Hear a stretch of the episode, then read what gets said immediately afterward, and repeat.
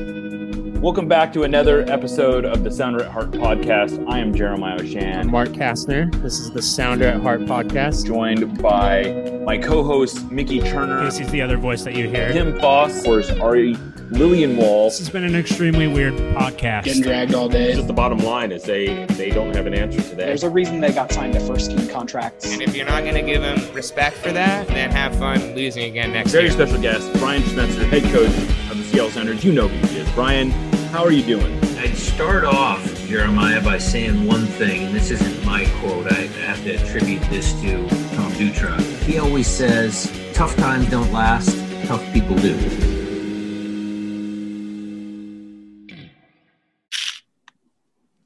Welcome back to another edition of the Sounder at Heart podcast. I am Jeremiah Oshan. Joining me today is Tim Foss, Mickey Turner, and Susie Rantz. Say hi, everybody. Hey, hey guys, Hi, everybody.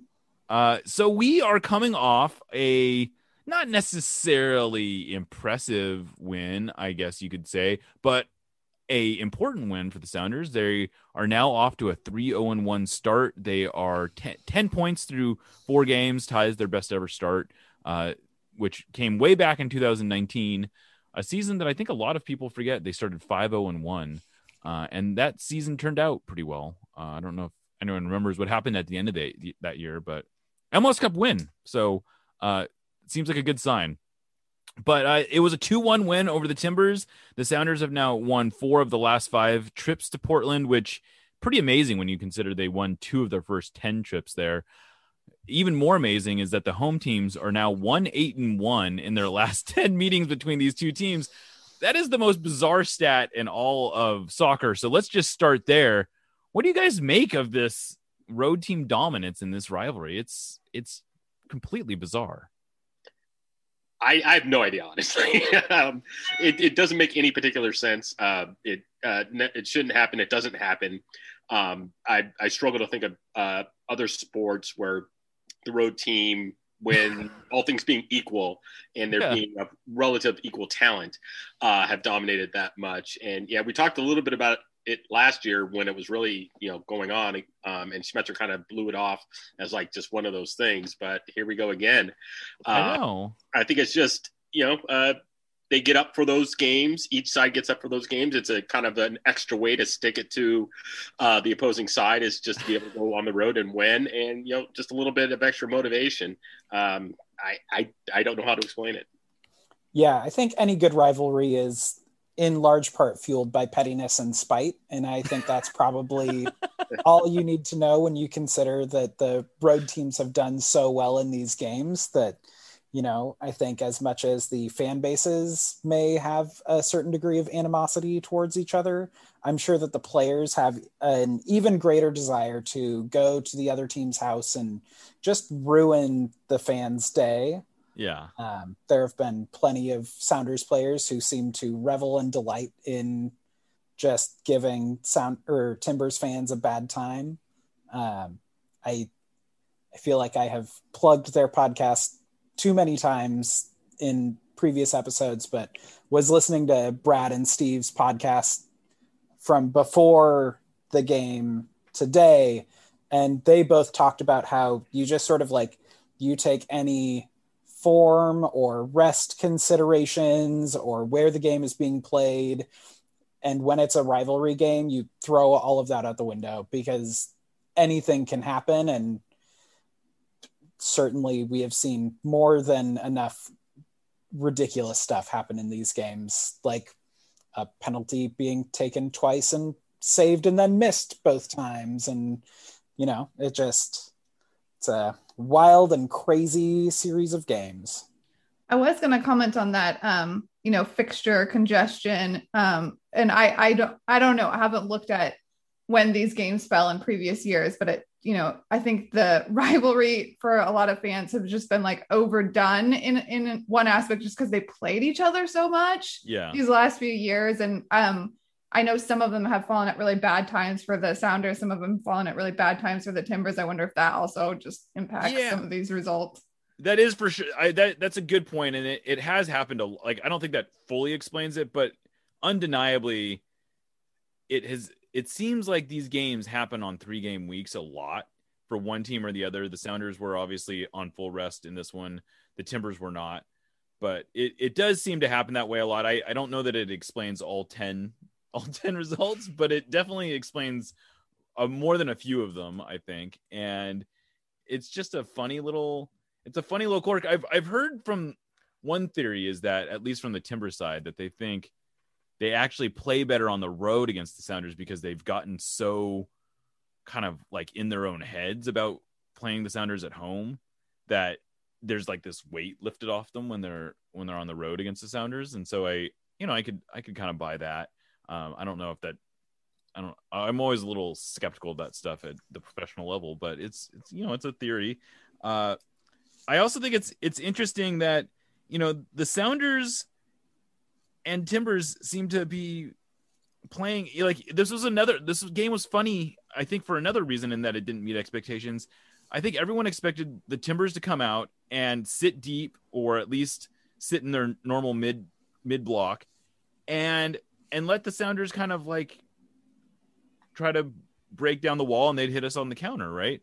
It didn't work out that way at all. I, I was looking at some numbers and I don't know what you guys make of this, but the Sounders, the Timbers were were credited by uh, StatsBomb with 60 pressures in the attacking third.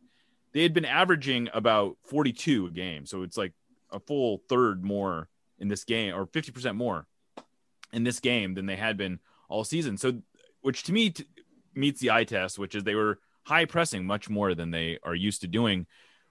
Did I don't know? Did you make anything of of that tactic? Did you think it was effective? I mean, that's sort of something I was going to bring up with regards to the road performances for each side. That you know the Timbers have sort of been, whether it's the primary style they utilize, they've been set up to play as a counterattacking team for maybe their entire existence, but pretty close to it. And I think with both teams, there does seem to be this added pressure or incentive to play a more stylish or attacking version of their own game when they're at home in these rivalry matches. And, Mm. you know, for the Sounders, if Portland is going to open up and try to attack when they're at home, that has given them a pretty good route to score goals in the past, especially with, you know, guys like Jordan Morris able to work in that open space.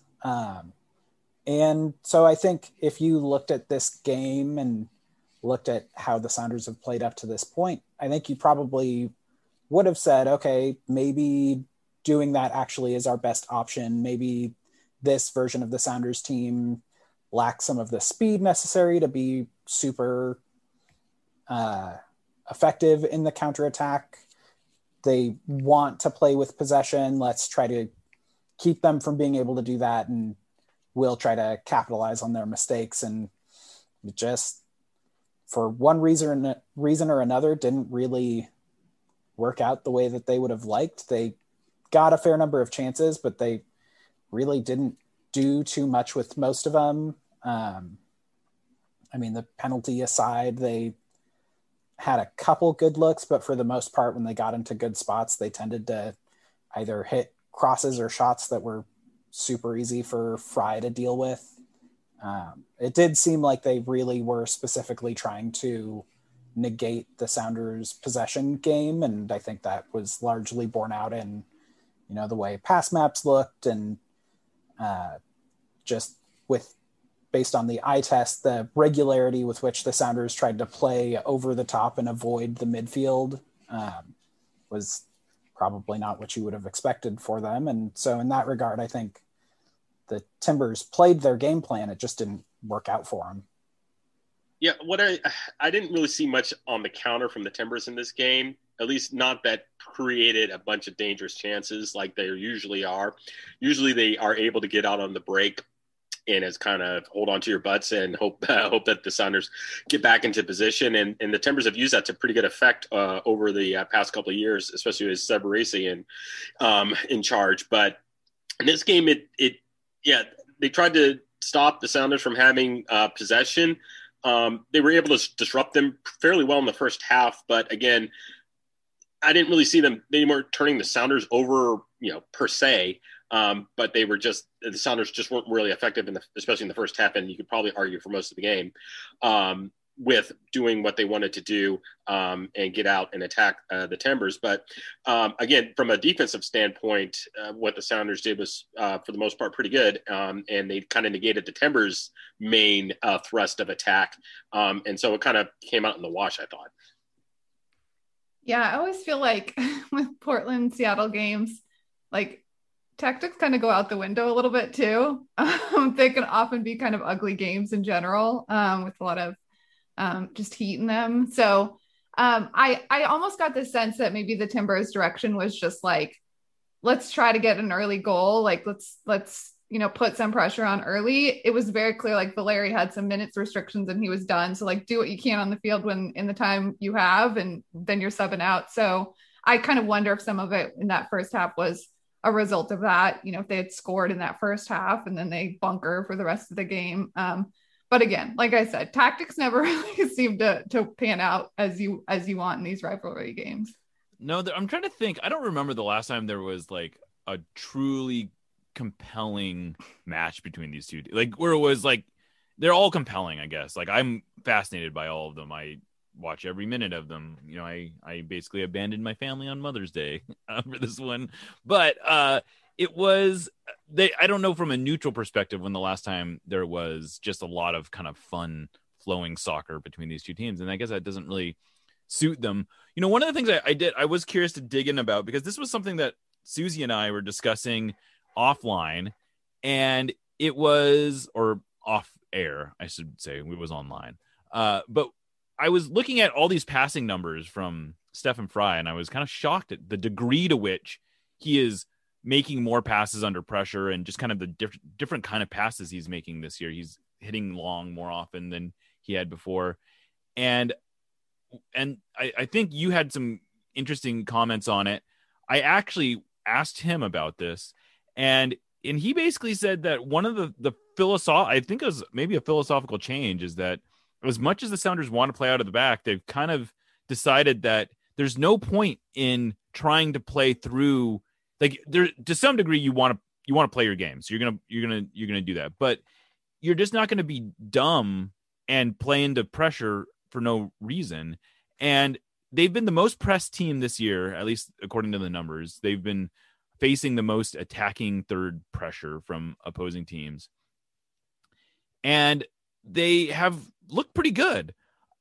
I i don't know. I i i think that's a good I, I actually am impressed with the maturity to be willing to kind of take what the opponent is giving you as opposed to insisting on playing your your game. And i think we kind of saw that against the timbers where you know they had talked about wanting to come out and and kind of punch portland in the mouth. It didn't work out that way. You know brian was upset apparently at halftime but what's funny is that you look at the I don't I don't know that the Sounders played that different. It was just they started to get the momentum after the double missed penalties. I, I just thought it was I guess what I'm saying is I, I found this to be a, a a compelling game from the growth mindset that the Sounders were taking what Portland was giving them, not necessarily exposing themselves, and just playing like a mature game. And I think that's what I've been most impressed with this year is how mature the Sounders have played. I think that's one of those. You know, Brian Schmetzer is not necessarily a quote unquote system manager or coach as much as he has like a system of play that he wants the team to use and the organization from the academy to the first team plays with this sort of set of principles of how they want to manage the game and how they want to conduct themselves on the field but he's not like a diehard Pep Guardiola at Man City, you always play from the goalkeeper to the center backs, and this is the way that we do it. And if you give up a goal as a result of that because a bad pass happens in the back, that's okay. Those are, you know, you take your lumps when you're learning this new system.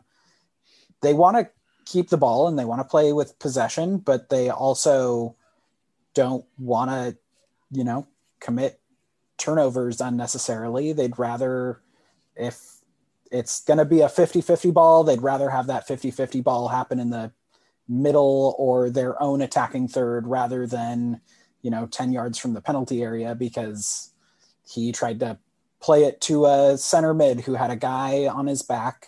Um, and it's, I think sometimes it can be a little bit frustrating to watch when you know that they want to play with possession and it seems like there's a pass on in the midfield, but ultimately if if results are going their way, it's hard to complain too much about it. And it seems like it's not just guys panicking.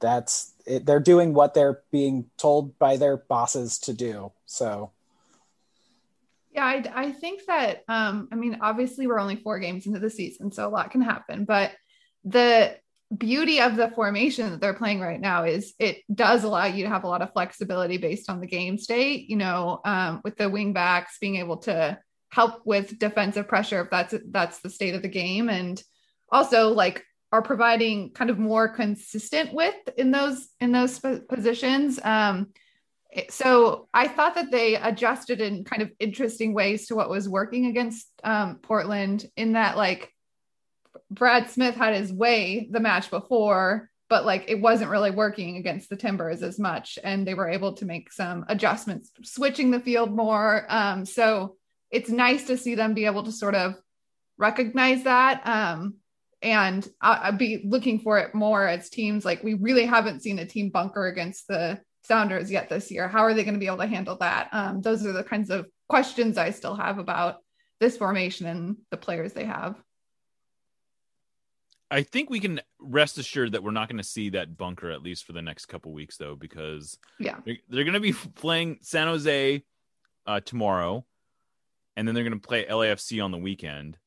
Uh, San Jose is off to a very impressive start. Uh, they're actually on a three-game winning streak. They are second in the West to the Sounders. Uh, they're, I guess, ahead on goal difference to the Galaxy, who are also on nine points. But this has been a pretty remarkable start to the year for the Sounders. They are every team through LAFC, uh, every team they'll have fa- faced is either a playoff team from last year or enjoying a very hot start to this year. Uh, San Jose being the second team that they faced that fits that second uh, criteria. But San Jose is a team that, if you haven't been paying too close of attention, it's worth kind of reading up a little bit on this team. Yeah, you you probably know that they play this weird man marking system where they follow their where everyone matches up with one other player. I think there's always one center back who's free to kind of go wherever, but otherwise it's a they man up on it on every player. They follow them all over the field. Uh, but what's interesting this year is that they're really playing well. Like they're playing fun, like fun soccer. Like I've watched a couple of their games, and I and I I think they're a blast. Uh, even when they they got outplayed, I thought most of the game against RSL, but they still were kind of fun and and doing interesting things.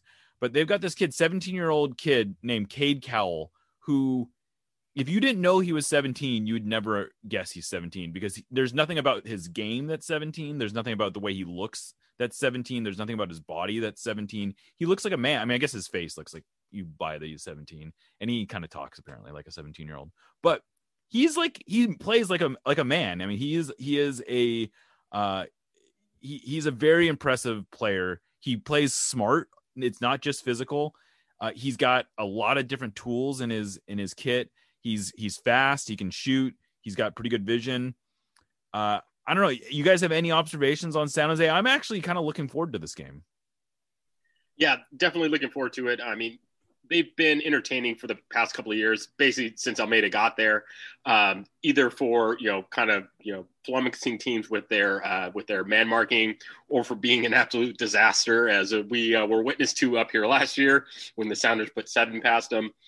Um, and so I think you know they're not obviously ever, at least at this point, going to be a team that spends a lot of money on uh, high profile transfers.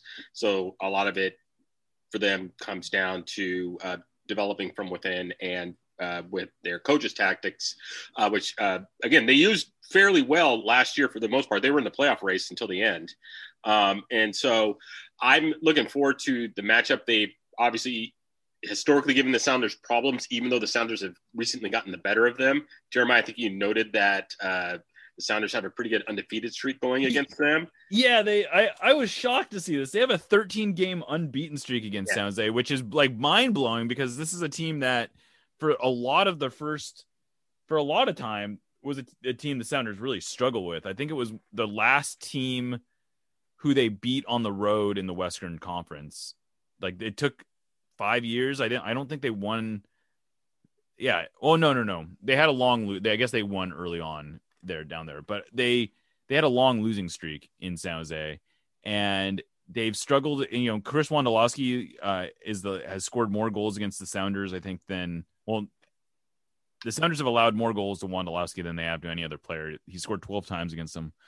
Uh, but yeah, recently, the last few years, the Sounders have been pretty dominant. Although last year was a funny one. I think Tim pointed this out. They had two blowout wins and then two zero zero ties, uh, which is kind of illustrative, I think, a little bit of the way this team sometimes plays with San Jose, which is at least during this this last period, which is they're either really even or grossly overmatching San Jose. I don't know which one to expect in this one. Uh, but Uh, I would probably expect the the uh, the blah version, um, just because there's probably going to be some rotation. That's my Yeah. guess. Um, you know, fortunately for the Sounders, uh, they've got Montero, uh, who we haven't even talked about yet, uh, who uh, can potentially come in if they decide to give uh, Ruidiaz um, or Bruin a rest. Um, but again, there's they're probably gonna have to rotate a little bit, um, even though it is early in the season, and you know, just based on that and the fact it's on the road, uh, I'm leaning towards the, the zero zero side of things. But you know, with Almeyda's team, if they you know whether or not they're a mirage or not at this point uh, is is still up to be uh, determined. But uh, you just never know really what you're going to expect uh, out of that team, which is to your point what makes them fascinating to watch. Yeah, I feel like those games last year where the Sounders just had blowouts, um, they did well to um like Joevin Jones had like the game of his life in one of those. Um Yeah. And because he was allowed to roam pretty freely and in a man marking system that kind of can cause some chaos. So um it'll be interesting to see if the Sounders can solve that puzzle with the players they have available. Yeah, I think, you know, the to Susie's point, in the big wins last year, a lot of it came from the Sounders just generally having a talent advantage. And if you are playing against a team that is going to play a man marking system, if you have, for example, Jordan Morris, he's probably stronger and faster than anyone that they're going to try to have mark him. And if you know, you have someone like Joevin Jones who plays a free roaming role in that one and can use his strengths on the ball and in finding passes to pick that team apart. You're probably going to have some good luck. Uh, the Sounders don't have either of those players for this season, but I think they still, even if they're rotated, probably have a talent advantage at, you know, enough spots to make a difference. Um, I think one of the interesting things is that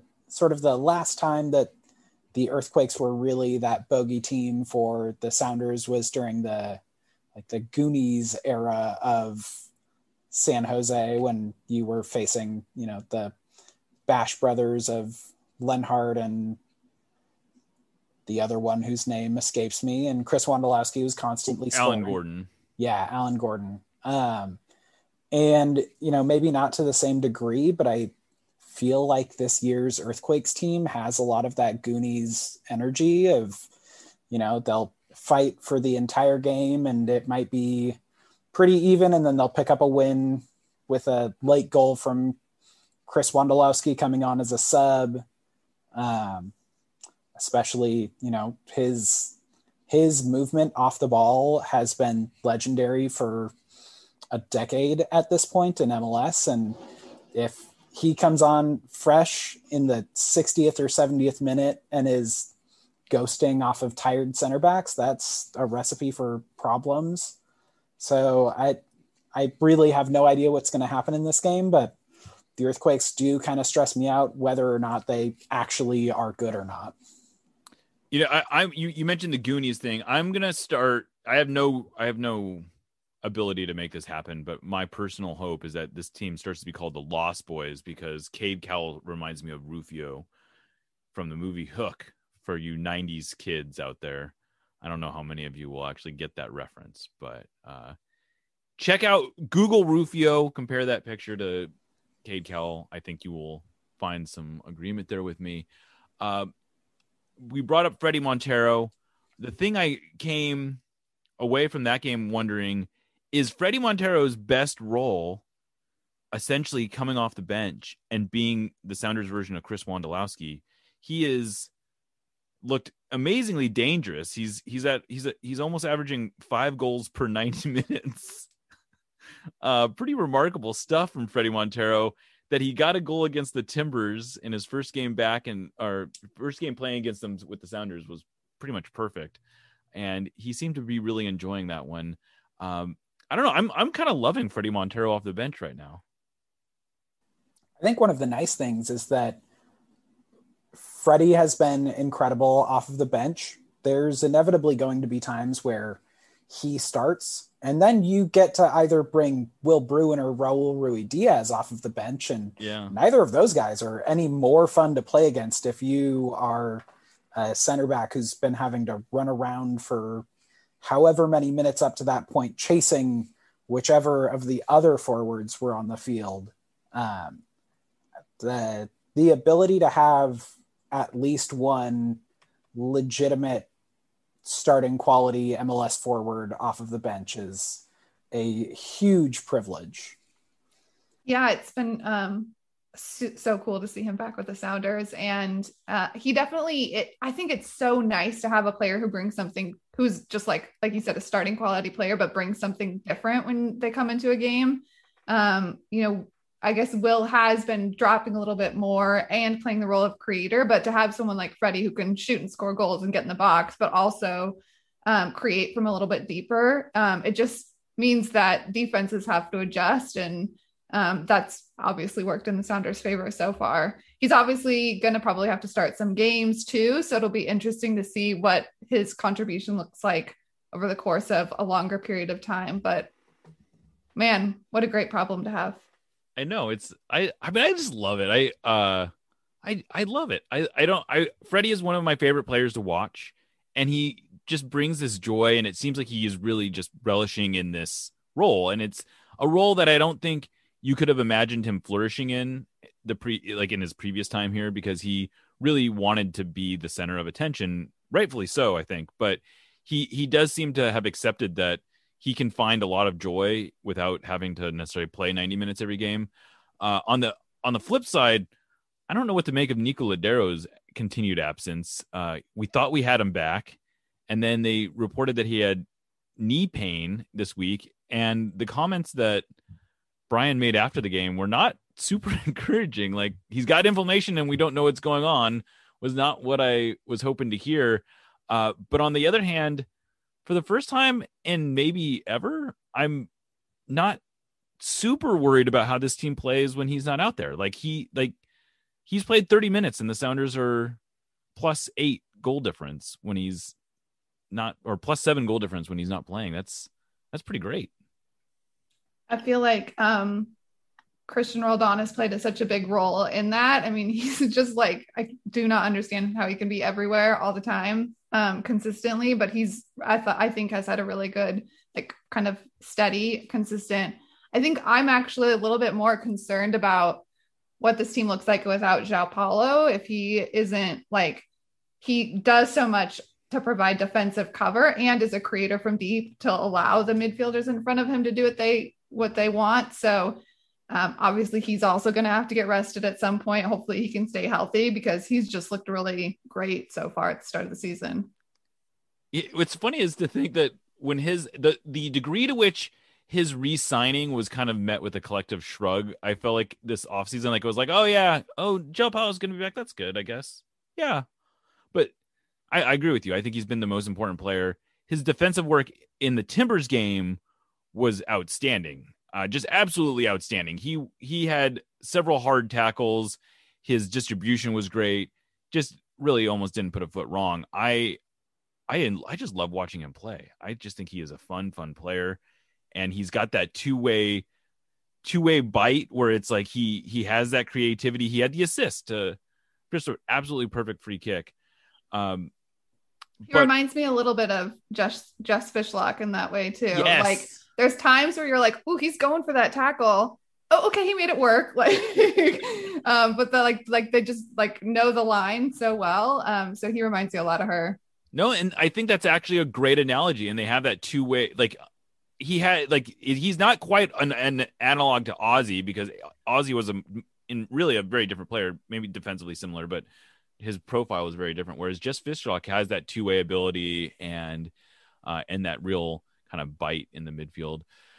Uh, so I did want to ch- switch gears to end this. Uh, we just got word while we were recording that the Sounders are officially opening up some fully vaccinated sections uh, in addition to 121 122 and 123 which you may better know as the Brougham End or the ecs sections uh, they are also opening up it looks like five or six sections in the 300s 304 to 309 uh, i know mickey did some reporting on that what what do we what do we make of this do we have any idea what the capacity is going to be Yeah, it looks like it's going to be for those sections 100%.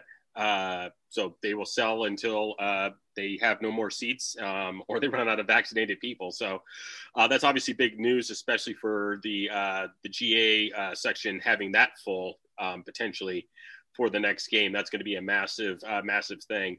Um, and I think the, I, there's still obviously a couple of unanswered questions. Uh, this literally, as, as you said, came out uh, while we're recording. Um, I know ECS typically has a batch of tickets that they're allowed to sell directly to their members. Uh, how is that going to work? Uh, uh, is and how are they going to verify vaccinations for that? I'm not sure. Having read the release, just skimmed it. Not sure if that process has been fully fleshed out. I assume we'll get some more information on that shortly. Uh, but overall, it's obviously great news to have more fans in in the stadium. Um, vaccinations are you can pretty much get one if on demand at this point. Um, and so at sounders games by the Yeah. way at Sounders games. So it's basically just walk up service. And yeah, it'll it, it's just great news all the way around. Uh, but there are still a few unanswered unanswered questions. Uh, I assume we'll get the uh, get the answers to those here in the next couple of days because obviously the 23rd is about two weeks out uh, from now. So uh, they've got to have all this ready to go by then. Susie, the Reign are also doing vaccinated sections. Is that correct? I thought I saw something about that. Yeah, they haven't actually. Um, they've had some issues with Ticketmaster. it sounds like What? everyone has.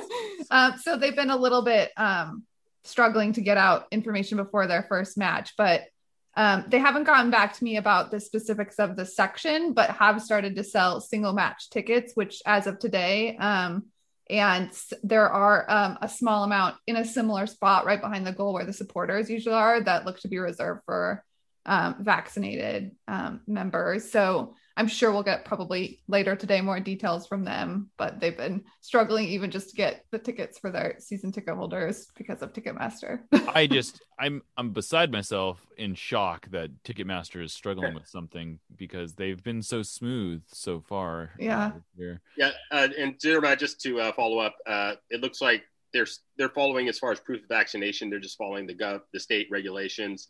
You got to have the vaccination card, uh, or you can get a, a negative test and present proof of that uh, within the last uh, 72 hours. So those kind of things are what are available for fans who want to get into the vaccinated section. So uh, that seems to be sorted out. So really, it's just um, if they're able to sell, uh, ECS is able to sell on their own, but again, it seems like uh, everything is full steam ahead at this point, and it'll be interesting to see how long they go before opening up even more tickets.